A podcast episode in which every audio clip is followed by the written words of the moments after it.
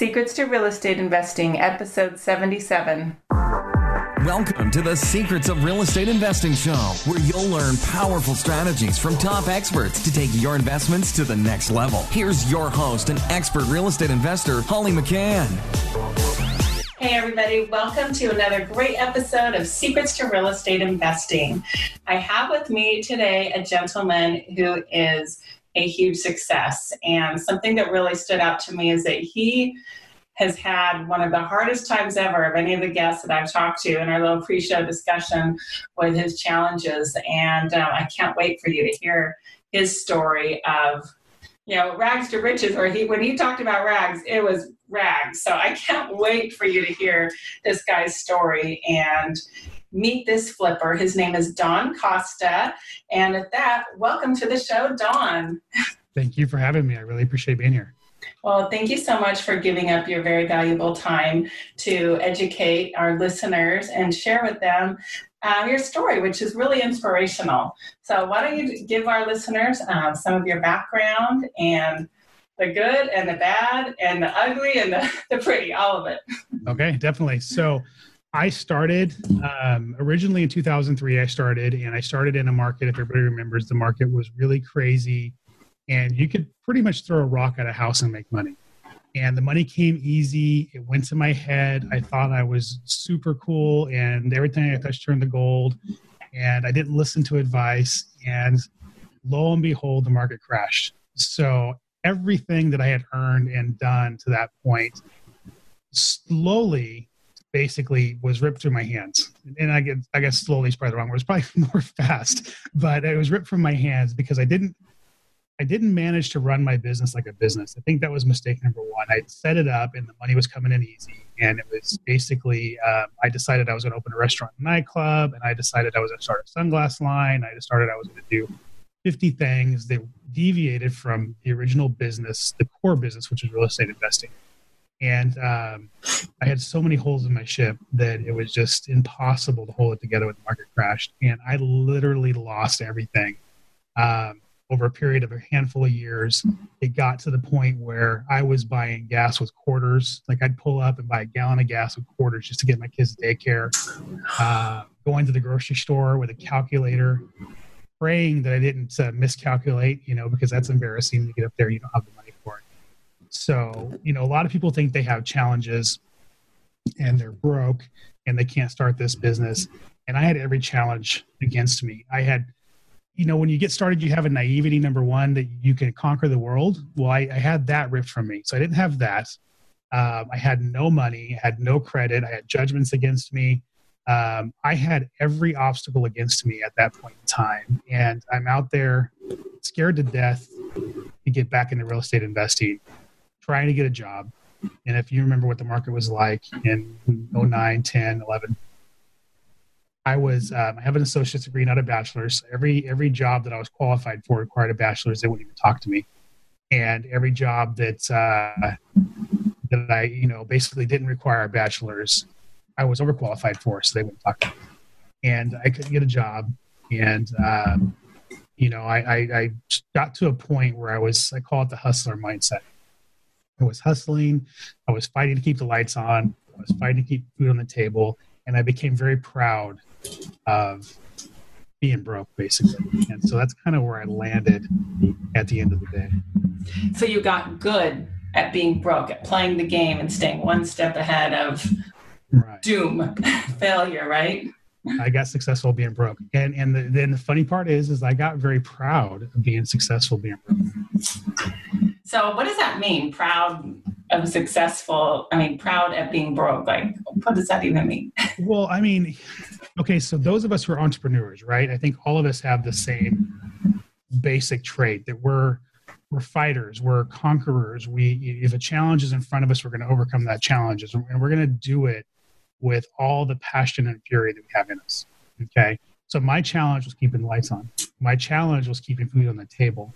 And um and i did that well but I didn't go beyond that. I think is where you know you get in this um, they call it survival mode, right? And you get in this point of your life you're in survival mode. You're so focused on the little challenges in front of you day to day, like not getting the water shut off, or you know have enough money for food or money for gas you're not looking at the big picture and so i got successful in survival mode and i stayed there and i think fear was the biggest challenge right i think fear was the biggest obstacle we all deal with it on different levels um, for me maybe it was i was successful and i lost it all and i was fear i feared being successful again i feared losing it all again i, I don't know really now looking back on it but I just couldn't break the chains. You know, I, I got I had fooled myself into thinking into thinking that I was in a good place.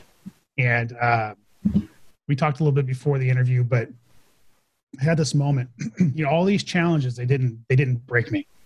I had this moment where I took my family to Taco Bell. It was a Saturday morning. I checked my my, my credit card. It's one credit card left. It had a ninety dollar balance on it, and I took my family to credit to uh, or ninety dollar available balance. I took my family to Taco Bell and uh, went to pay for the food. It was a twenty dollar order.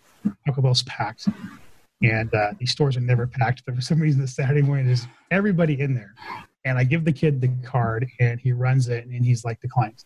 And so I'm like, there's no way it's declined. Run again. I got ninety bucks. Well, apparently available balance and actual balance are different. So what I read was available balance was actually the actual balance, but something had just charged. I think it was the homeowner's insurance to just charge against the card, and so there's really no money there. And uh, so he runs it again. It was declined. And I look across the room to my wife and I'm like, you, do you have any money? And she, she says, no. And so I tell the guy to cancel it. And as loud and as lacking tactful as he could possibly do it, uh, he says, what, you can't pay for it? And I, I, basically, I was like, no, I can't. So I collect my money. I'm holding my, my, my family. I'm holding my, my head up high and I'm walking into a Taco Bell and I'm just thinking to myself, this is, you know, I got thick skin. It's no big deal. This is just one more challenge I got to overcome.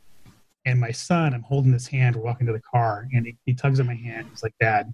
I'm like, Yes, And He's like, How come that mean guy wouldn't give us our food?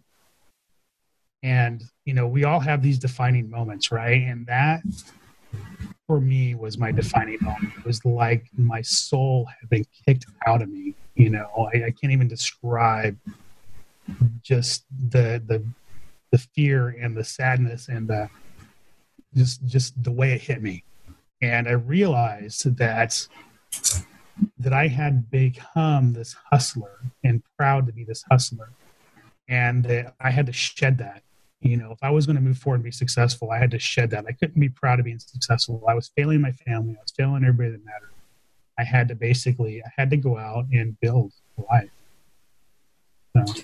Wow. Oh, now, does your son remember that at all or not? How old is he now?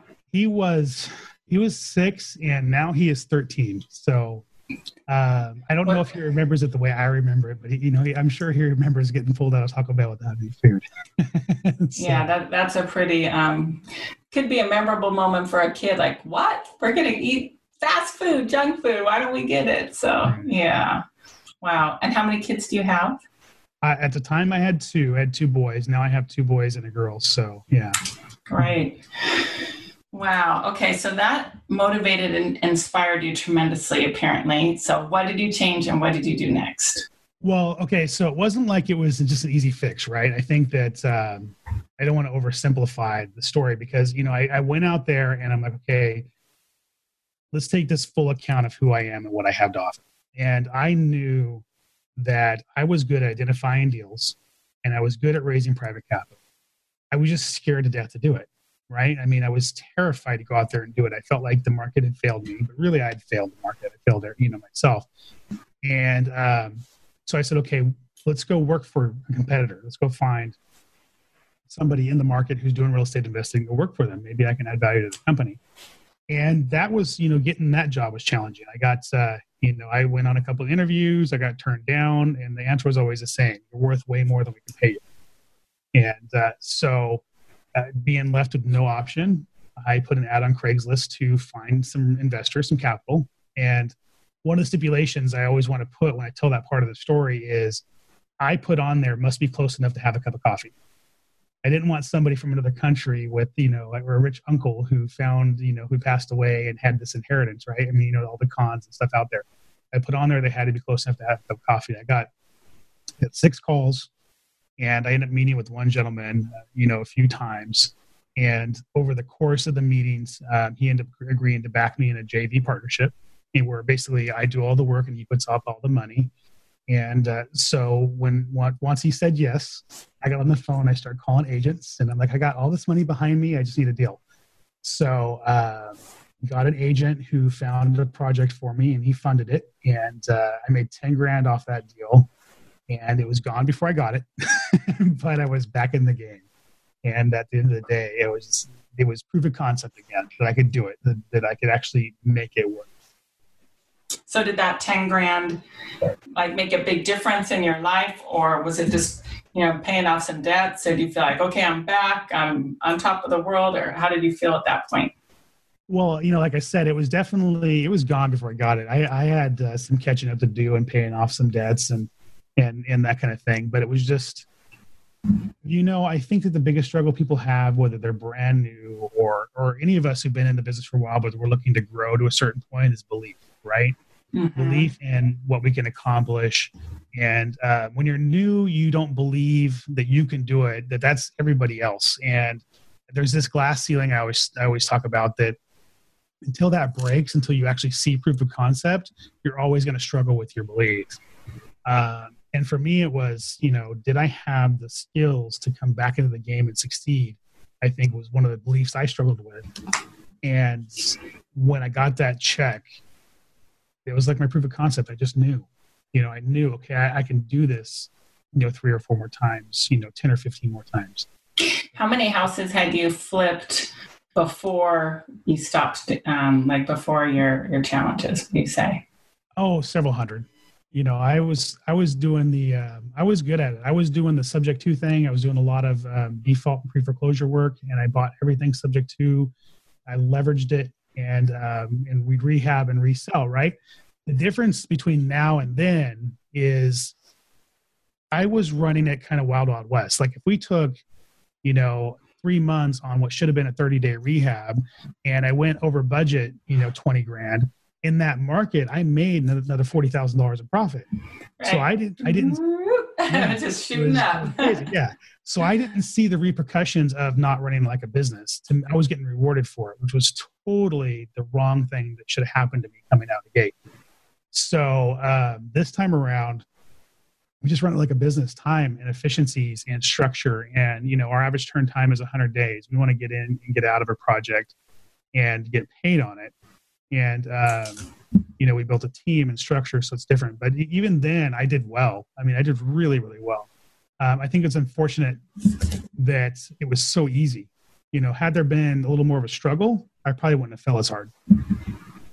Yes, but you maybe wouldn't have succeeded at all. Because I mean, we had a lot of that same. We were jumping in in 2008, August of 2008, and that's when the banks were giving the houses away. And right. we had plenty of situations like you. I mean, it was still declining at some point, but we got them so cheap that that solved all of our problems. So, yeah, I used to go like, why haven't we been flipping house forever? This is so easy. What took us so long to start? it wasn't always that easy. Anybody could do it right. at certain times of the market. Well, tell us more then about. Um, why don't you tell us about your best deal ever that you loved? I think the best deal um, that I ever did, and this was pre-crash, was a property that I picked up subject to um, didn't have hardly any money into it. I just basically reinstated it and gave the homeowner a little bit of money and turn around and assigned it for $120,000. Oh my gosh. Right. So that's like an infinite return on investment, $120,000 profit on nothing in. Wow. So awesome. that was the that was the best pre-crash. Um, I think the probably the best post-crash is one we just recently did this year where we bought it for 90 and we put about 30 into it. We turned around and resold it and made almost $95,000 on it. So um, that was still that was a rehab, but it was it was a really good return for what we had into it. yeah. So.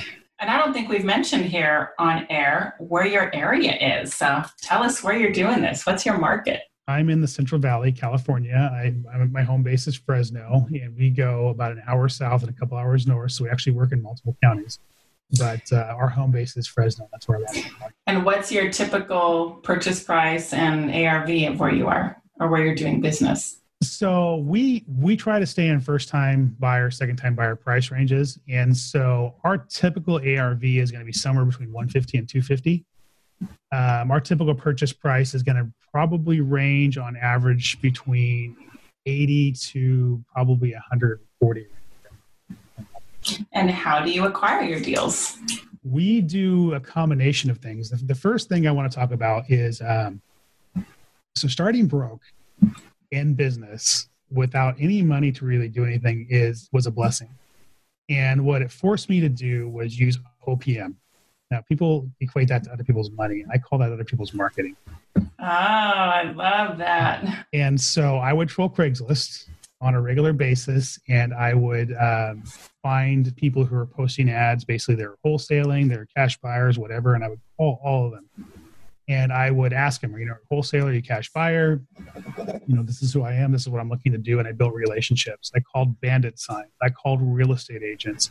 Um, if I was at a house, you know, at a showing with an agent, I asked that agent to lunch or coffee, and um, I built relationships because I had no choice, and I built this strong network of people who are friends. Um, who bring me deals, and and at, today we joke in the in the office we call them basically fall in your lap deals I'm constantly getting a phone call with, I got a property for. And um, through that network I built, you know, five years ago, six years ago now. So I built, you know, network and, and a lot of people, they, they, they don't think networking sexy. They take it for granted. And I would say that probably half of our volume comes from our network and networking and the relationships that I built, you know, over the years. And um, something that people should do. When I when I say networking, I don't mean go to a REIA and swap business cards. I mean, have a conversation, invite them to coffee, invite them to lunch, find ways to add value to their business. You know, let them know that you're solid, you're a solid player. Because at the end of the day, an agent cares about a deal closing, a wholesaler cares about a deal closing. Everybody cares about getting paid. You know, show them that you you're the guy that they can count on, that you can perform.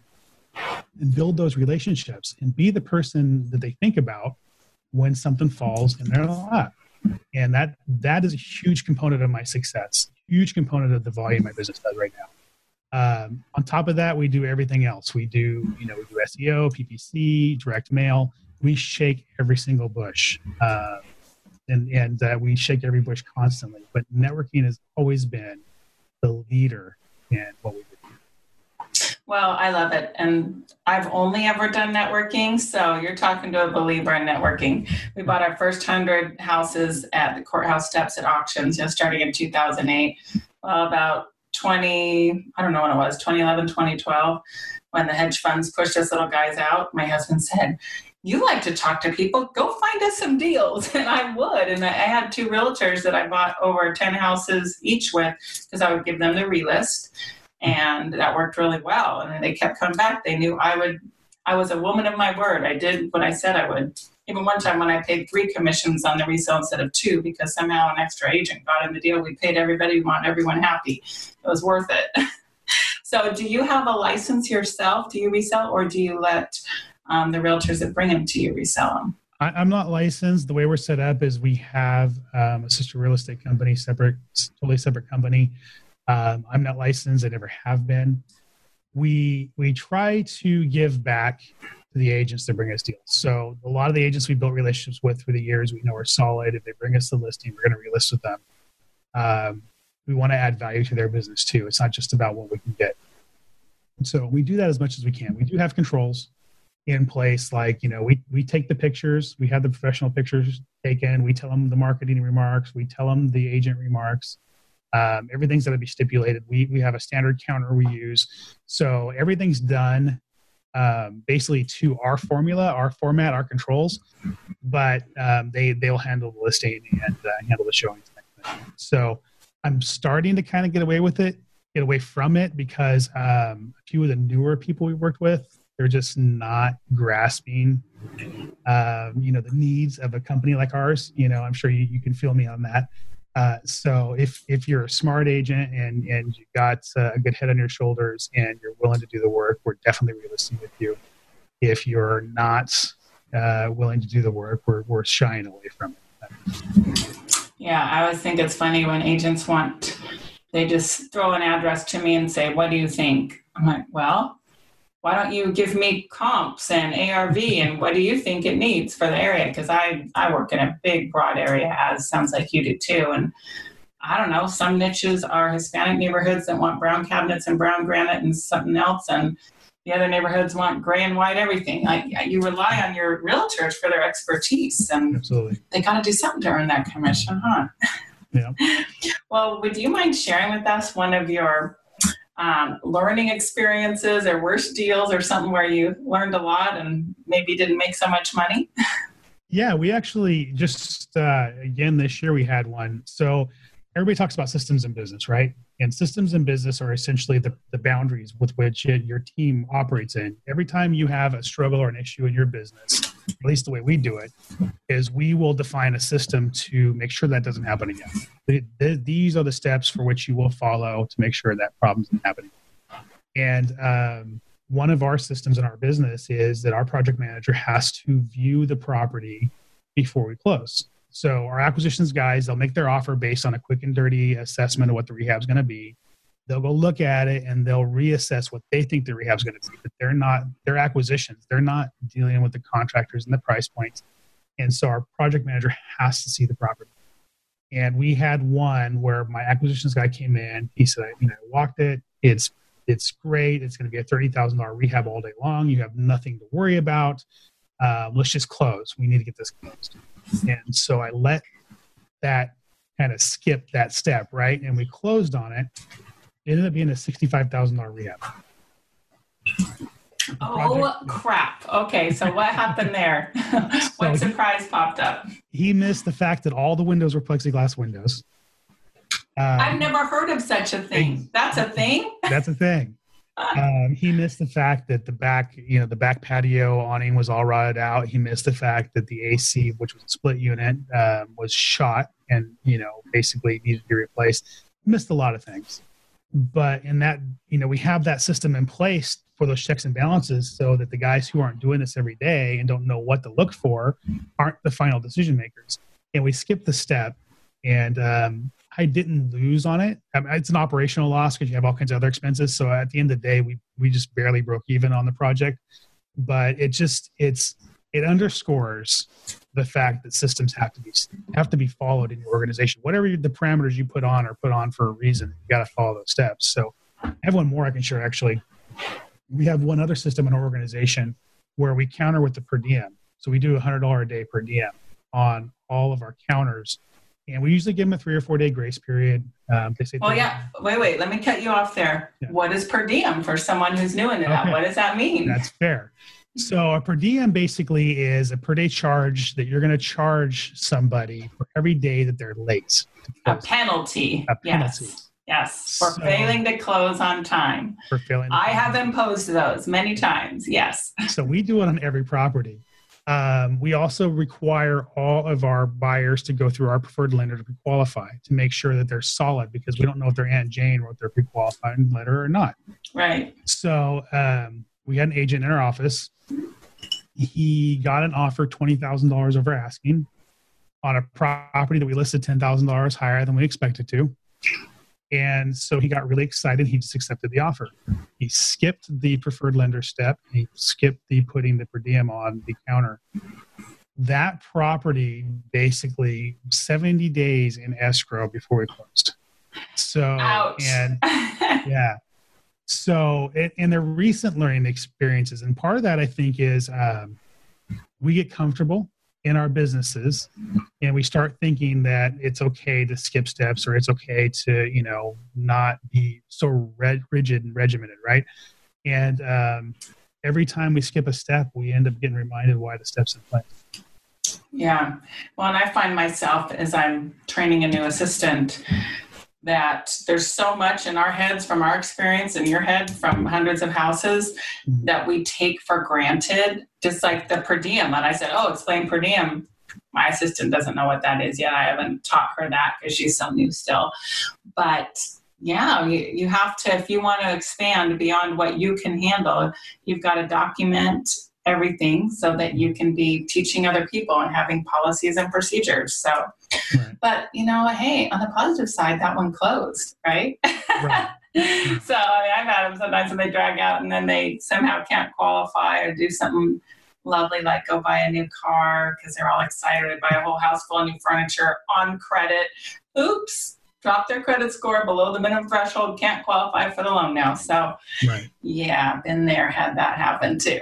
yeah, those are my favorite. Yeah, let's buy a new car before we close and throw your income totally off. Yeah, yeah, it doesn't really work. Well, that is really interesting. I really appreciate you sharing all that. Um, why don't you tell us a little bit about what your system structure and people look like and who works with you and for you and just like overview of what people are, are doing in your business and the, the roles they play. Yeah, we have um, front end, we have two project managers. Uh, excuse me, I back up. We have two acquisitions guys who um, do all of our acquisitions and one of them manages our marketing. So we are shifting that a little bit. We're we are hiring the lead intake person and moving one of our acquisitions guys over to dispositions. We're going to start picking up some more wholesales and stuff. We we found in the market right now, it seems crazy to let these leads we've we've paid for and fought for just kind of fall to the wayside if they don't fit our model, and we're actually capitalizing them. So, and um, we're going to hire another acquisitions guy to uh, fill his role when we move him. So that's kind of what our, our, our front looks like. On the rehab side, we have two project managers. Um, they manage all the projects, make sure our budgets and timelines are in place. We basically work with contractors on our projects, um, general contractors we built relationships with, and we have all kinds of crazy things. Like we do standardized pricing, we do uh, the way we pay controls, timelines. We got all kinds of really cool things in place. But so we built these relationships with contractors and our vendors, and and they're like an extension and arm of our company at this point and um, and then I have Cass, who is one of the greatest hires I've ever made, who handles transaction coordinating, um, the investor relation. She's the one that says to the investor, "We have a project, and here's documents. This is when we close," and she does our books as well, and pretty much anything else. You know, I always refer to her as "Hey Cass." You know. So nice. Um, so that's that's really the flipping operation in a nutshell. And then we have a sister corporation who has a broker and seven agents under it. So um, wow. And we all kind of everybody kind of has their roles and responsibilities. So. And about what kind of volume do you do per month or per year, and or how many you have going at a time? Give us an idea of what that looks like. Yeah, we average around 100 a year. Um, we have anywhere from 20 to 25 properties in inventory at all times. Um, rehabs range between eight and 15, depending on kind of the month, uh, what's actually in rehab at any one time. So, wow. So you have multiple contractors working for you to be able to handle that much volume, huh? We have multiple contractors, and and I don't give everything to a contractor. You know, realistically, we do. We have like a roofing contractor, an AC contractor. We have a window vendor that we use. Uh, we have a flooring contractor, and then the con- then the general gets pretty much everything else. So that way we can stack the trades and we're not dependent on somebody to complete the entire job. So we do a little trade stack. When I say we run generals, it's it's for the core of the project, but we do stack a lot of trades out. I do that same thing. However, I will say sometimes we get the whole finger pointing thing going where, oh, well, it wasn't ready for paint. They didn't do enough drywall repair. And, oh, well, it wasn't ready for flooring because they didn't clean up their mess. So now we've got stuff we've got to so have you had issues with that, or are all these people like working well together and playing well with others now? One of, I mean, so basically, the way I approach my company and my employees and anybody I work with is I'm looking for people who are teachable and coachable, right? I'm looking mm. to build a mm. team, and that's that's been my mind frame. So we do run into that occasionally, but not as much as I think a lot of other people because a lot of the vendors we work with, we've worked with for three, four, five years. They all know each other. They all know us. They know we're not going to tolerate it and so we don't get it as often. You know, every once in a while, somebody will pick up a sink from the cabinet shop, and and it'll have a crack on it or a chip on it, and they'll blame the cabinet shop, and the cabinet shop will say it's perfect when it left. But that's pretty much the extent of what we run into. Everybody knows. I mean, they know what we expect. We we also pay weekly, we pay you weekly for the work completed and they know that if we're not we've paid you through friday on monday we could easily slide somebody else in there so you know we have that as well you know that's that allows us to manage some of that Wow, wow. I, lots and lots of good tips there, guys. I hope you're listening and maybe taking some notes. That's because I am. That's that's really, really good. Well, we're wrapping up here near the end of our show time, but I wanted to um, share with our listeners, uh, guys, Don is generously giving us his JV agreement, which is what really helped him start out at the beginning. He um, talked about doing his first deal that way and I mean, I've got a friend that's flipped hundreds of houses and he does this all the time still. So a typical JV agreement is where one person will do all the work, one person puts up all the money, and they split it 50 50. However, of course, that can vary based on the person's experience and based on the, the power of the man with the money. Um, I love the golden rule he with the gold makes the rules.